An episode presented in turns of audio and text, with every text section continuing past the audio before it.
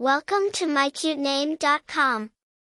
Benito, a name with Spanish and Italian roots, roughly translates to blessed or the one who is blessed. This denotes a sense of divinity and favoritism, hinting at a fortunate, blessed individual. This name can also indicate someone who is a cause for celebration and joy to those around them.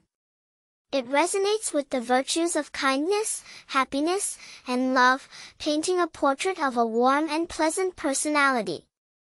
The name Benito is derived from the Latin benedictus meaning blessed, and it's a diminutive of the name Benedict.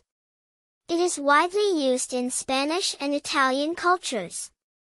Dating back to the Middle Ages, it was often given as a baptismal name to boys born from answered prayers, symbolizing the blessings received by their parents and family.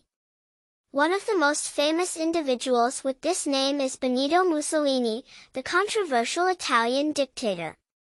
Despite this historical association, the name Benito retains its charm and appeal due to its profound meaning of blessed.